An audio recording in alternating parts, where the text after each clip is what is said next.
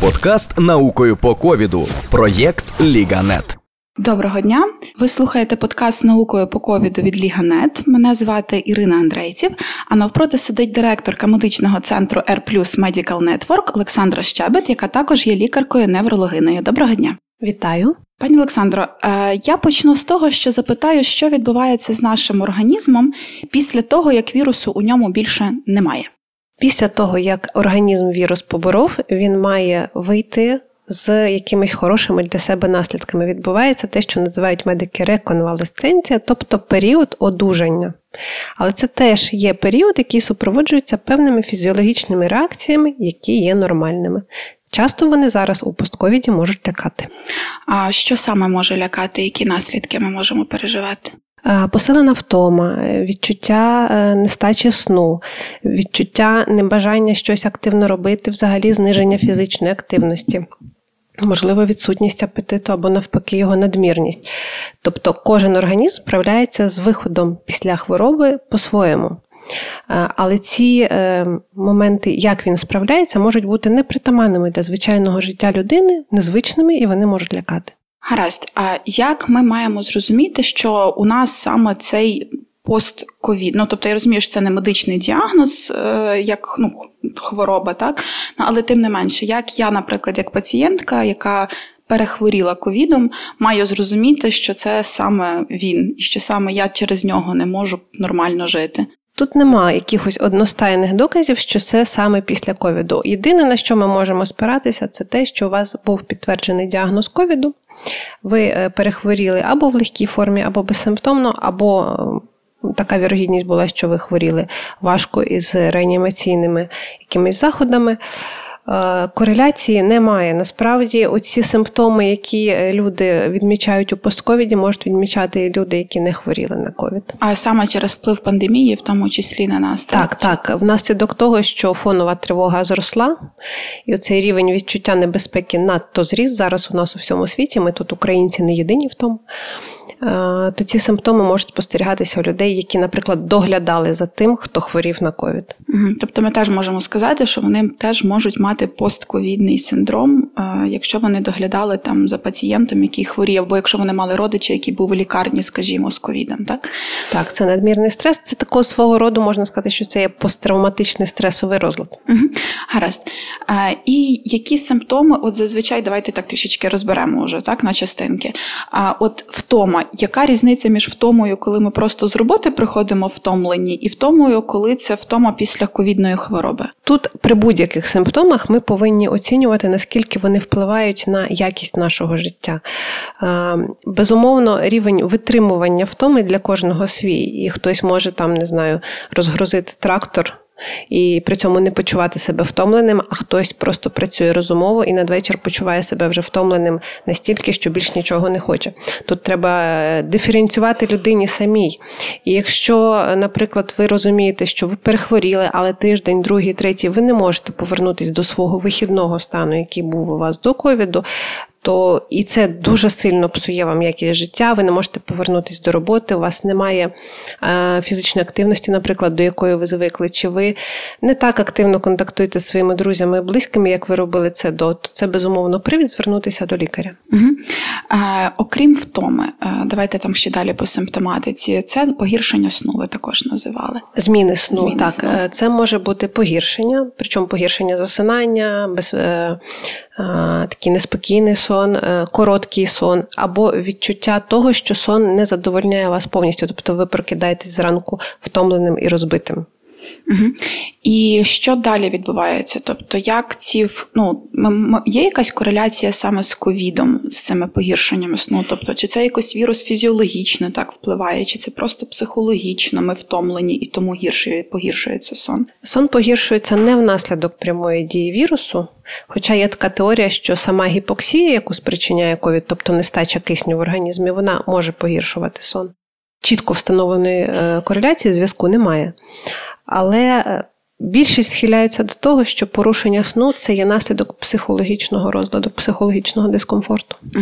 І як з цим потім давати собі раду? Тобто, у яких випадках людина може сама дати собі раду впоратися, я не знаю, дати собі відпочити просто, а в яких випадках їй вже потрібно звернутися до лікаря і до якого лікаря? А Якщо порушення сну у вас тривають досить довго і переходять у хроніку, у хронічне безсоння, а хроніка це все, що триває більше трьох місяців. Безумовно, якщо це вам дошкуляє місяць-півтора, і ви не звикли так спати в такому режимі, то це привід звернутися і раніше. Взагалі, е, сон це надважлива штука для нервової системи, тому що нервова система відпочиває, відновлюється лише у сні. І якщо сон порушується хоч якось, то це посилює тривогу, тривога посилює порушення сну і формується таке порочне коло. Це порочне коло часто можна розірвати лише медикаментозно. Але ми завжди починаємо з немедикаментозних засобів регуляції, тому ви намагаєтесь спробувати стандартні рекомендації е, для відновлення сну, які є там у будь-яких посібниках, школи сну є спеціальні, які рекомендують. Наприклад, е, легку фізичну активність перед сном, прогулянки перед сном, не наїдатися перед сном, не мати такої е, хорошого стейку, наприклад, чи смаженої картошечки перед сном, хоча б за дві години, дати організму готуватися, відходити до сну. А, Пробувати відкладати усі гаджети, телевізор комп'ютери і книжки за півтори-дві години до сну, тому що блакитне світло від комп'ютерів і гаджетів теж є збуджуючим для нервової системи, для нашого мозку. А, Пам'ятати, що спальня це лише місце для сну, і ліжко це місце для сну і сексу, і не потрібно туди тягти, там, наприклад, роботу, якщо ви працюєте вдома, або якісь інші речі. Тобто, оця гігієна сну вона має бути. Якщо оці прості речі протягом кількох тижнів не дають значимого ефекту, тоді безумовно краще звертатися до лікаря. Ви можете звернутися до сімейного лікаря, до терапевта, якому ви довіряєте. В них теж є методики, є медикаментозний арсенал, який допоможе вгамувати е, оці порушення сну. Або ж ви можете звернутися до невролога. Гаразд. А, також, окрім е, порушення сну і окрім а, е, питань, які стосуються втоми, а, ви також розповідали. Ну і наука каже про таке, як цей мозковий туман ну, цей brain fog. Я якраз найчастіше чую про нього від е, знайомих, котрі перехворіли ковідом, про те, що вони не можуть сконцентруватися, вони не можуть пам'ятати навіть звичайні речі, вони просто мають апатію до роботи. Ну, не хочеться просто вставати і йти до своєї якоїсь робочої рутини. Наскільки це поширений симптом? Ну тобто, можливо, це просто моя бульбашка, і е, що з ним можна вдіяти? Стосовно мозкового туману, е, він не є специфічним для ковіду. Ми його знали цей термін і раніше він просто не був таким тиражованим і таким популярним. Його перейменували зараз навіть на COVID-фок, але це такий, я вважаю, теж маркетинговий піар-хід, тому що комплекс симптомів, які за ним ховаються, він абсолютно не є специфічним для ковіду. Хтось описує його як вата в голові, хтось описує його як важкість в голові, хтось просто як неможливість зібрати себе докупи, сконцентруватися і випадає пам'ять, так хтось на це може скаржитись. Знову ж таки, це не є діагноз і це не є медичний термін, це є описовий термін. А що конкретно під ним криється, треба дивитись в кожному конкретному випадку, тому що це може бути як якась е, органічна проблема, типу порушення гормонального фону, порушення роботи серцево-судинної системи, якісь дефіцити, побічний вплив медикаментів, які ви приймали під час ковіду або після ковіду, так і функціональні. Проблема та сама, повертаємося до пункту першого тривога та депресивні розлади. Угу. А, І коли от ми зрозуміли, ми усвідомили, що у нас є цей туман у голові, а є якісь е, поради, як ми можемо з ним спробувати впоратись самостійно без звернення до лікаря? Чи все-таки це потребує хоча б базової консультації в нашого терапевта або сімейного лікаря? А, Взагалі, порада така: якщо постковід у вас проявляється якимось функціональними розладами, неорганічними, коли немає суто неврологічного постковіду, типу запальних уражень нервів, типу ішемічних або геморагічних інсультів, запальних якихось захворювань нервової системи, а лише порушення функції, причому всі аналізи. Показують норму, починаємо ми завжди з немедикаментозної корекції. Це нормалізація свого режиму, режиму сну та відпочинку в першу чергу. Не потрібно вимагати від себе зразу бігти на роботу і виконувати все те, що ви робили до. Треба трошки дати собі поблажку, це є нормально, і в кожного є свій запас того, як швидко він може відновитися. Друге це адекватне харчування. Адекватне, повноцінне, насичене вітамінами, мінералами. Якщо десь є дефіцити, їх можна скоригувати за допомогою вітамінів, але не робіть цього самостійно. Це можна зробити за призначенням того ж терапевта або сімейного лікаря. І е, нормалізація емоційного стану.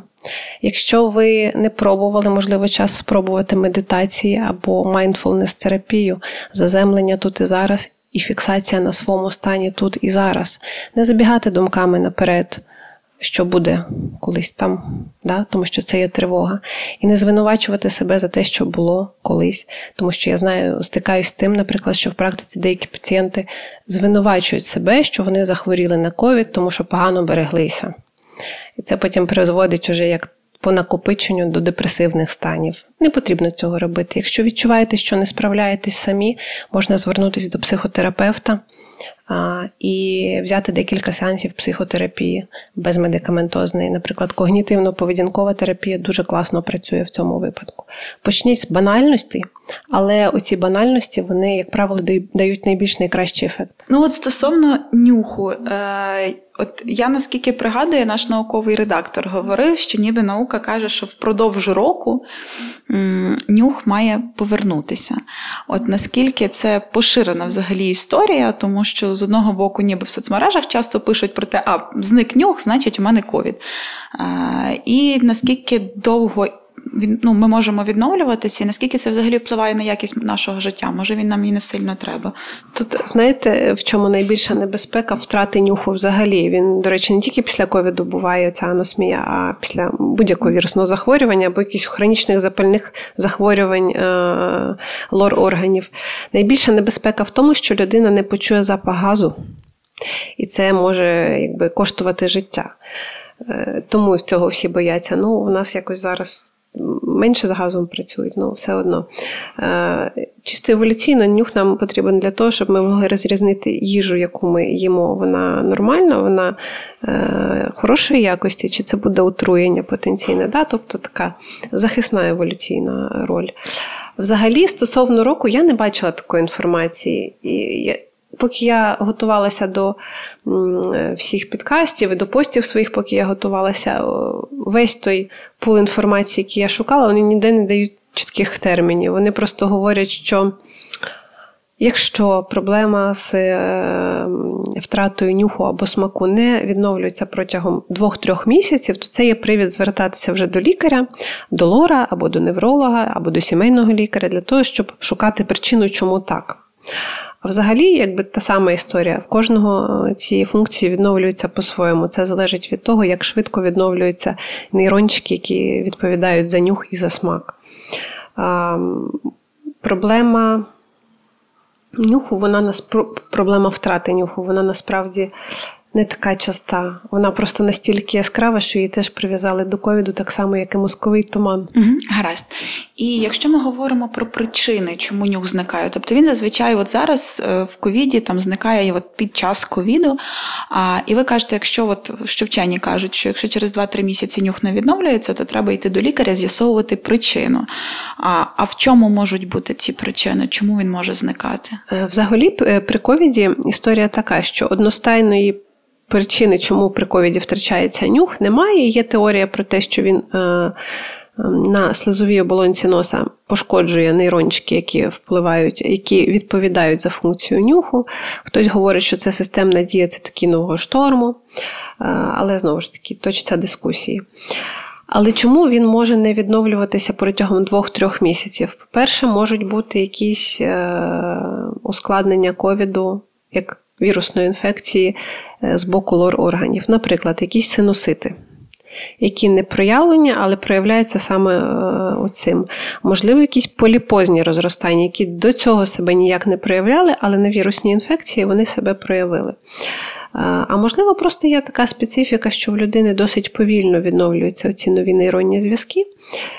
Тому Можливо, просто треба дати трошки довше часу.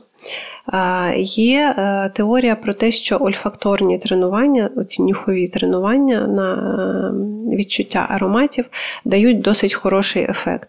Також є е, дані про те, що вітамін А може допомагати відновленню цієї функції, але знову ж таки це не є заклик бігти в аптеку і пити вітамін А, то треба визначитися з дозою, щоб не зробити собі медикаментозного гепатиту.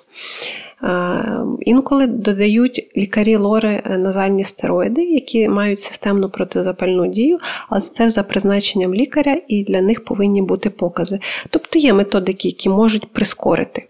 Я не чула ще такого, щоб е, нюх після ковіду не відновився зовсім. Просто комусь на це треба більше часу. Угу. Якщо ми говоримо про тренування саме нюху на відновленні, як це робити коректно? Тому що з одного боку є легкі запахи на кшталт кави, так а з іншого боку є дуже різкі на кшталт, е, не знаю, парфуму, якщо ми дуже різко собі попшикаємо на руку, або на шатир почнемо підносити до носа з надією, що проб'є.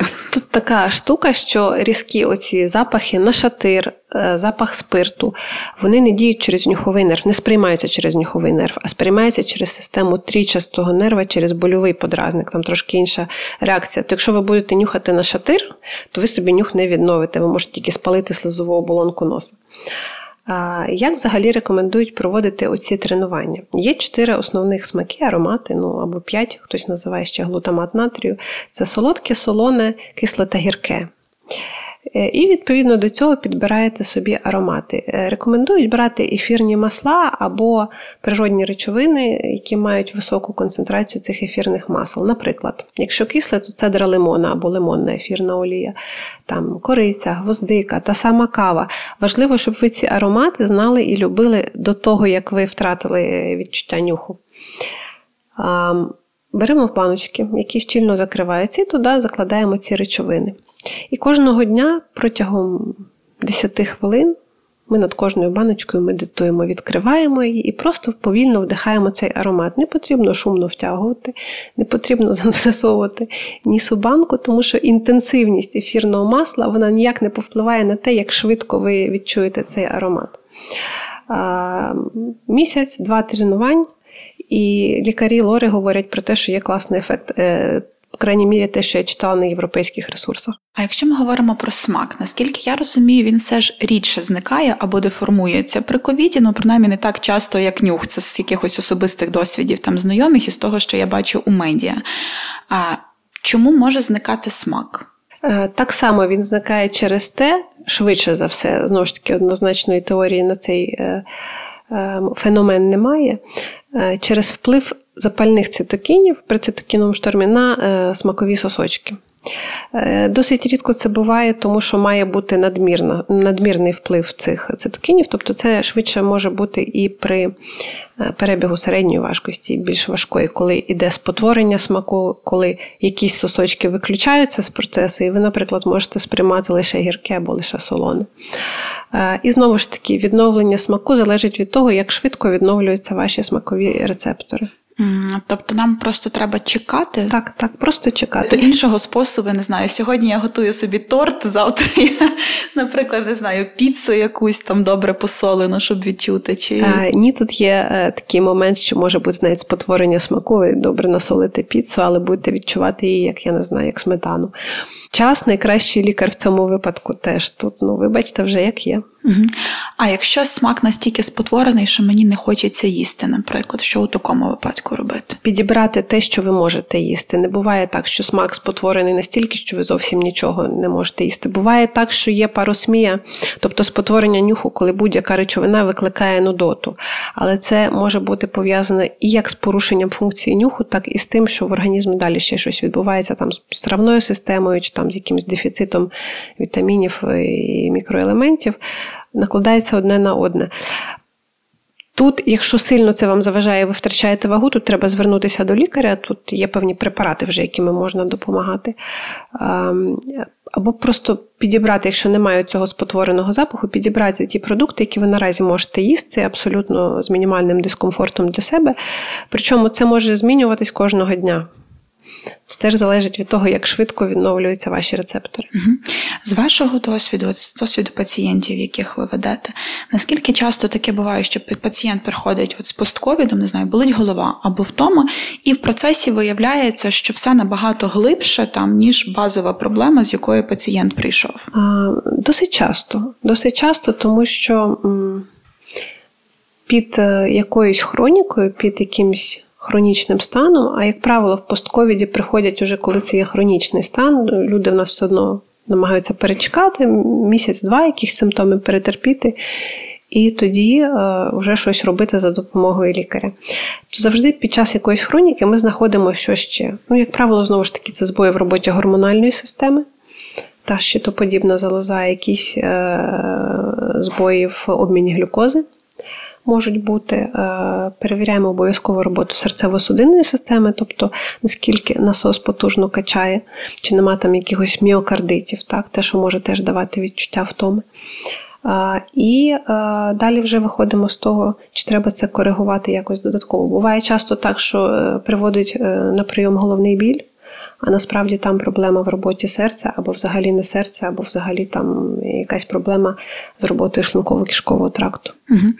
А чи буває таке, що, наприклад, до вас приводять не знаю, чоловік, дружину чи син, маму, наприклад, бачачи, що у неї є проблема і їй потрібна допомога, а людина не вважає це медичною проблемою, вона вважає це чимось, от з чим вона ну, має впоратися сама. Я не знаю, ви вигадуєте, це не медична проблема, це не хвороба, це не я якось сама чи сам. Буває таке дуже часто, це чомусь є в звичці наших людей. Ну, я розумію, що, напевно, такий стереотип стереотип поведінки він досить довгі роки формувався. Е, частіше приводять на прийом жінки чоловіків або мами синів.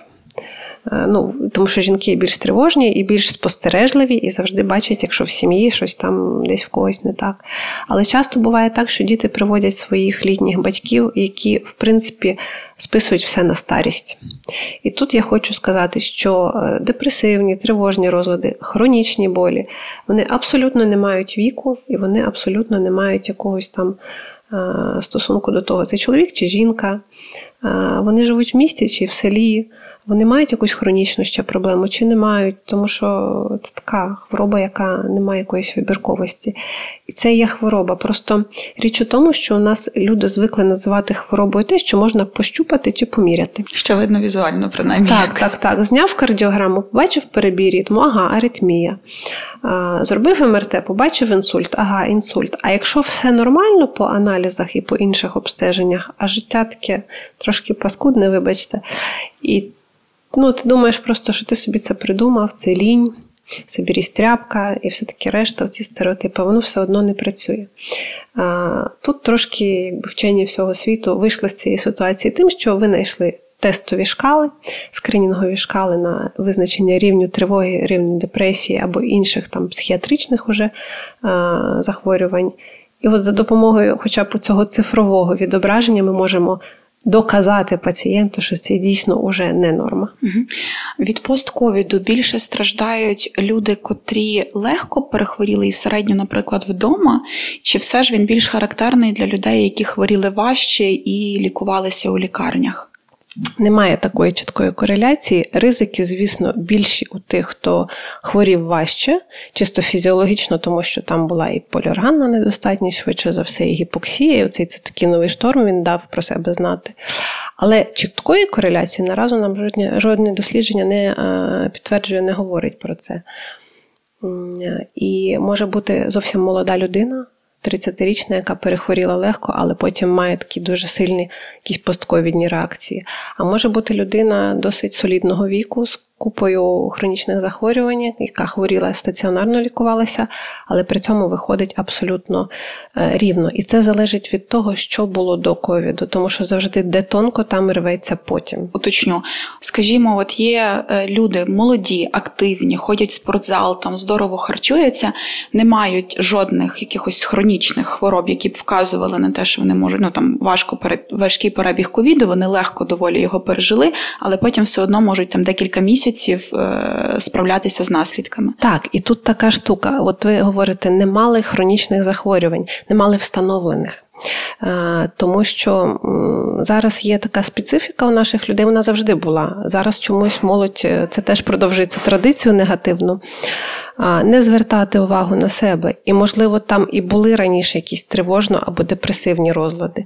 Можливо, там якісь були і раніше збої в роботі щитоподібної залози, наприклад, або в роботі е, інших ендокринних залоз. Просто щитовидка не болить. Так, і рідко хто перевіряє за призна... без призначення лікаря. Або коли на роботі дедлайни, хтось там постійно живе в рівні стресу, він собі говорить: ну всі так живуть. Це ж нормально. Але це не є норма.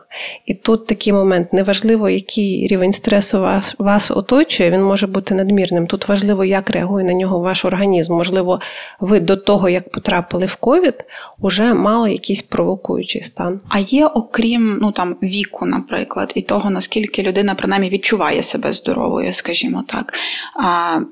Якась кореляція між тим, чи отримує вона наслідки постковідні, чи не отримає, хоча б якісь чи наука наразі про це нічого не говорить. Якщо повертатися до дослідження, яке було опубліковано в журналі Lancet Психіатрія 6 квітня, там е, є порівняльна табличка, дуже цікава, яка е, наводить нам статистичні дані, наприклад, про те, що жінки трошки частіше мають постковідні реакції, ніж чоловіки. 56 е, на 44, здається, так. Тобто різниця незначна, але вона є.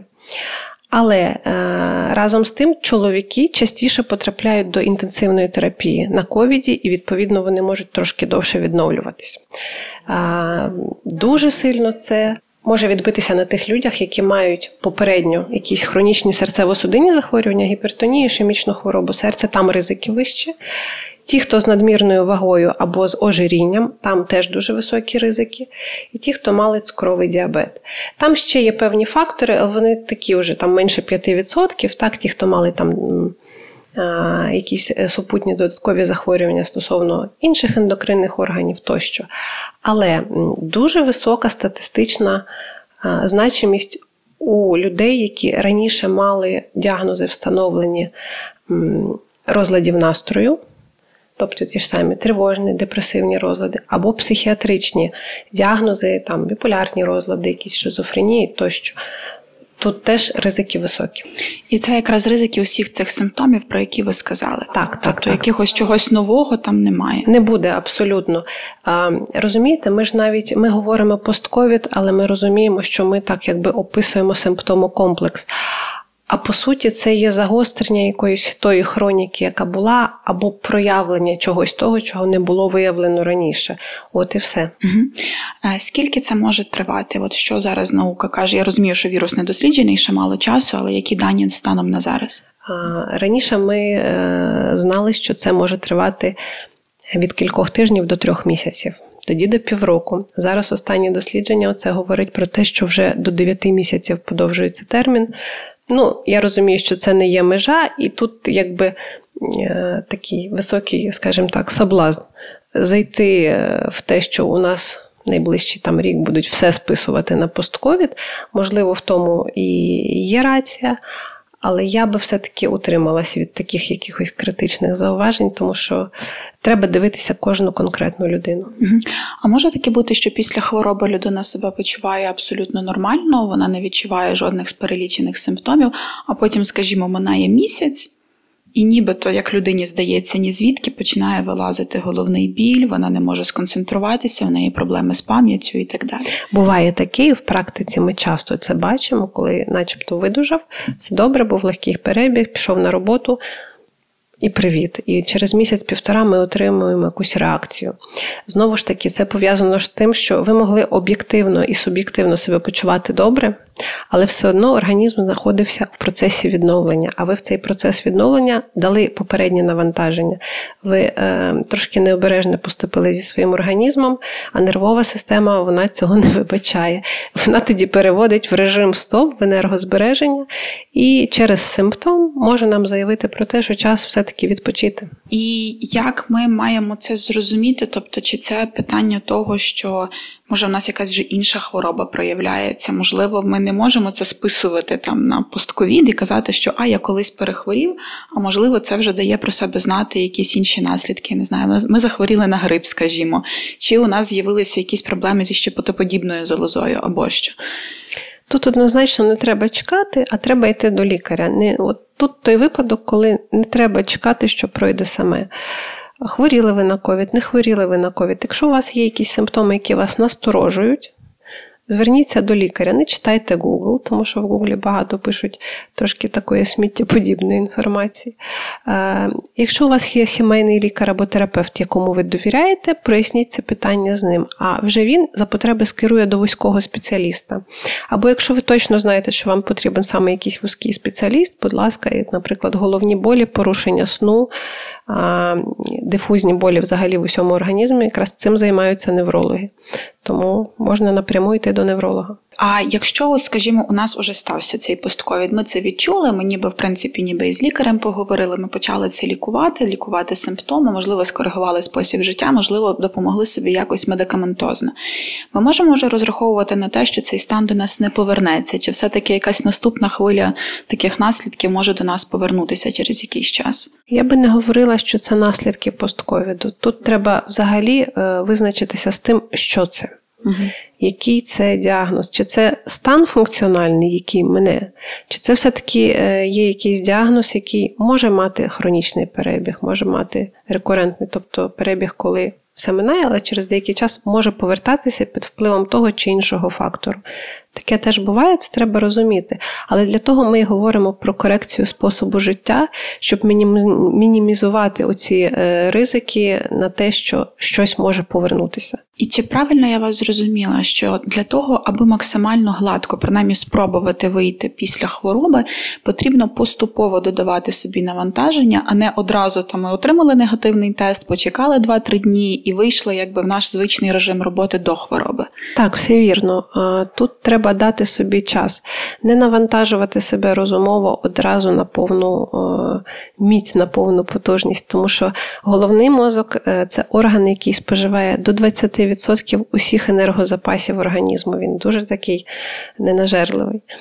І якщо ви одразу повернетеся на повну міру до роботи, ви підключите мозок, а ще плюс фізична якась робота, Е, наразі після ковіду організм не має стільки ресурсу енергетичного, щоб одразу забезпечити всі органи і системи. Починаються проблеми. Починається той самий brain fog, порушення концентрації уваги. Чому? Тому що еволюційно. Для нашої нервової системи функція пам'яті вона не важлива. Пам'яті, запам'ятовування, концентрації їй би важливо забезпечити життєво важливі органи, типу серцево-судинної системи, травної, щоб ноги швидко бігали. Тому з'являється така симптоматика.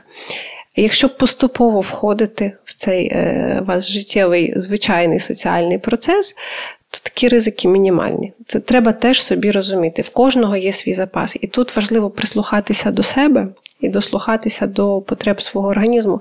Організм дуже чутливий, він завжди підкаже як краще робити.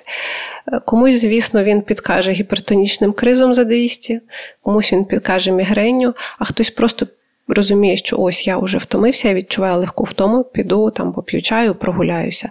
І це був би кращий варіант. І от стосовно мігрени і головних болей, е, як тут дати собі раду і, е, ну, скажімо так, не завести себе у стан, коли прийом знеболювальних таблеток стане нашою такою звичною щоденною рутиною, тому що немає часу, тому що я маю вийти на роботу, тому що в мене діти на дистанційці по голові скачуть, і просто набагато легше закинути в себе умовний ібупрофен там чи щось інше, і спробувати якось прожити ще один день. З головним болем тут взагалі така цікава штука. Взагалі, частота головного болю і гострого і хронічного, вона досить високо була і до ковіду.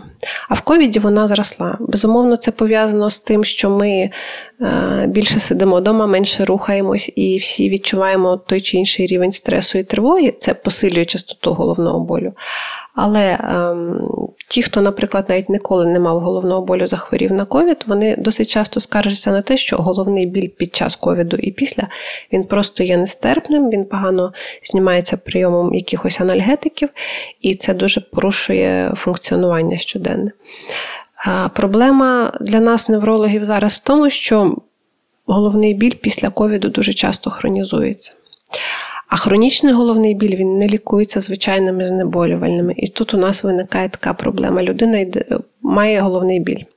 Вона йде в аптеку і просить порекомендувати якісь пілюльки від головного болю. Починає ті пілюльки вживати. Це може бути ібупрофен, є взагалі куча препаратів, е, яких е, рекламують, взагалі, яких не повинно бути в рекламі, тому що вони більше зло, ніж добро. І починається самолікування. Самолікування протягом тижня, двох, трьох, а тоді на хронічний головний біль нашаровується головний біль, який викликаний надмірним вживанням лікарських засобів. І отут вже проблема, тому що його лікувати це така терапевтична складна задача, з якою навіть не кожен невролог може справитись, бо є, ну, це реально є складно. Це, по суті, як зняти з залежності людину. І зараз на постковіді е, ця проблема стає все актуальнішою стосовно головного болю. Тому я би тут зверталася до тих, хто буде слухати, хто має таку проблему, і просила: перше, не зловживайте е, знеболювальними засобами. Якщо у вас все-таки головний біль такий, що став майже щоденним, або настільки вам псує життя, що ви не можете не їсти, не спати, у вас так болить голова, приходьте до невролога. Можливо, вам не потрібен звичайний знеболювальний засіб, який ви можете придбати без рецепта, тому що профілактичне лікування це є рецептурні препарати, але правильно підібрані. А чи варто терпіти при цьому головний біль? Скажімо, от я боюся йти до невролога, не знаю, боюся, що ще щось знайдуть. Наприклад, є ж така поширена думка серед пацієнтів. Або у мене немає часу, тому що знову ж таки діти, сім'я, робота. Я намагаюся наздогнати те, що я випала під час хвороби, там чи була в лікарні, чи просто відлежала там вдома тиждень або і два.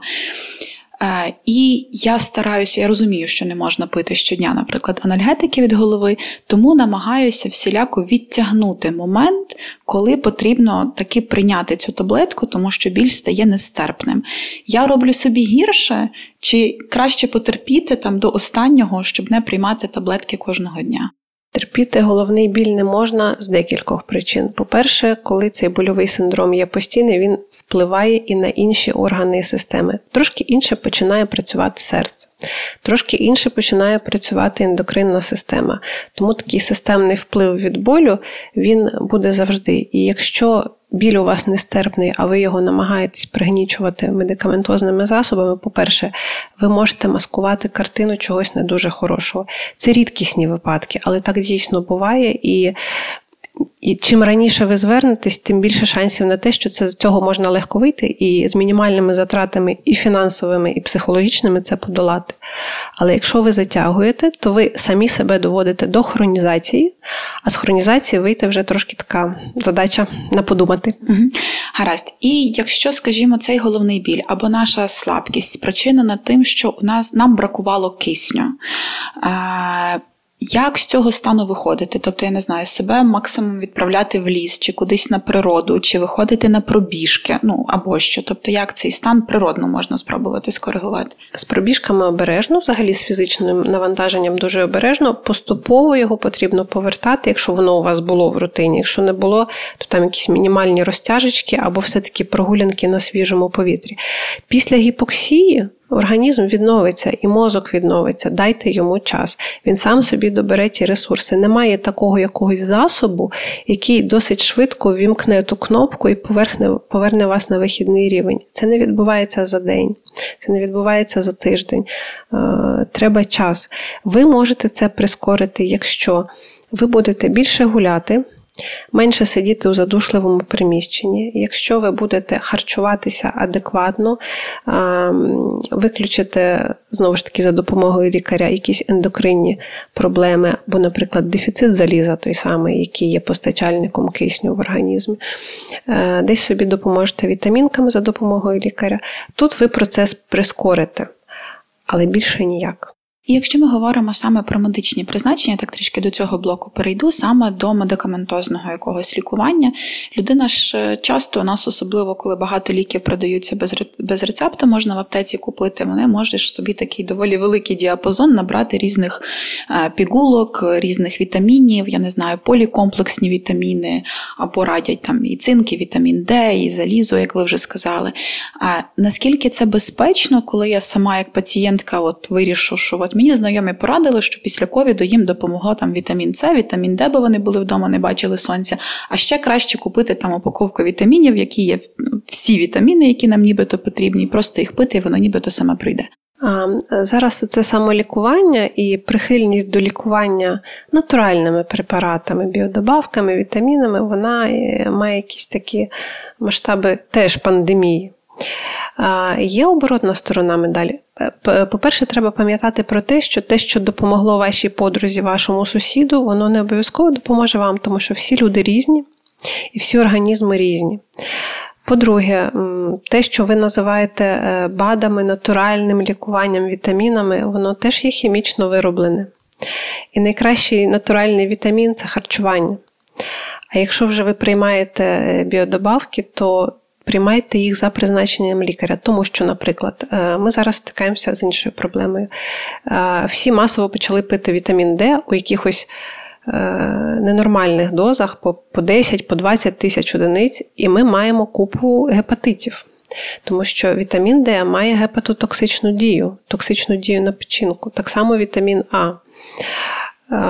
Ну, Лікувати хронічний криптогенний гепатит це така собі історія, а цього зараз дуже багато. Комбінація цих різноманітних бадів. Інколи дивишся, що приймає пацієнт, і не розумієш, як печінка це витримує. По 5, по 10, по 12 різноманітних бадів. Жменями п'ють крахмал, хоча це все можна отримати з продуктів.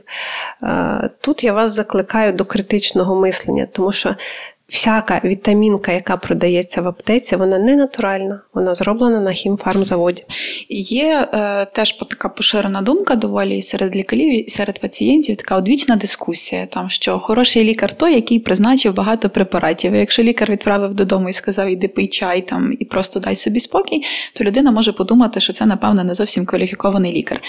Е, скільки препаратів, от плюс-мінус, ми можемо вважати якоюсь якимось максимумом чи якоюсь золотою серединою, а після скількох вже починаються, можуть бути певні наслідки, коли там не знаю, несумісні препарати, наприклад.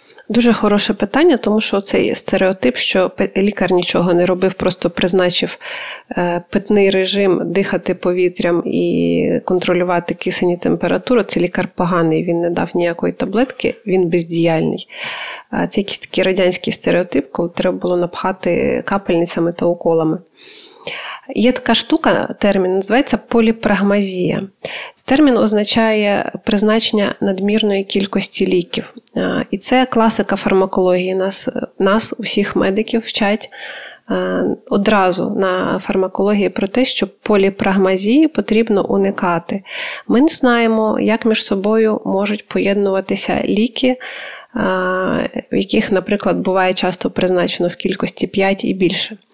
Доказові лікарі, як правило, стараються підбирати один-два препарати, максимум три препарати, які потребують там тривалого або постійного прийому. Чому? Тому що так ми можемо легше спрогнозувати міжлікарську взаємодію і спрогнозувати вірогідність тих чи інших побічних ефектів, які би могли бути.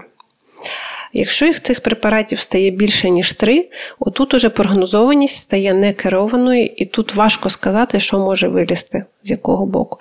Тут включається те правило, що одне лічиш, інше калічиш. Тому е, завжди е, є сенс задати питання лікарю, з якою метою ви мені призначаєте оцей препарат, оцей препарат і оцей препарат. Я вас запевнюю, що е, всі хороші, адекватні, грамотні лікарі вони вам абсолютно чітко пояснять, що цей препарат для того, цей для того, він діє так, він діє так, і поєднати ми їх можемо. Або, наприклад, ці не можемо. Тут же проблема ще стає в тому, що, наприклад люди, які мають певні хронічні захворювання, у них вже є якась замісна терапія, там одна, два, три препарати, які вони повинні приймати постійно. І тут от якраз та проблемка, що ми дуже обачно маємо підбирати препарати і уникати надмірного прийому тих же вітамінів тих же мінералів, які чинять токсичну дію на печінку, на нирки і можуть дати нам певні проблеми. Гаразд, дякую. І дякую вам за розмову. А нашим слухачам я нагадаю, що ви слухали подкаст наукою по ковіду від видання Ліганет. і він виходить за підтримки Міжнародного фонду відродження. Подкасти виходять щотижня. Це огляди свіжих наукових досліджень, а також розмови з медиками, експертами та науковцями. Почуємось. Подкаст наукою по ковіду. Проєкт Ліганет.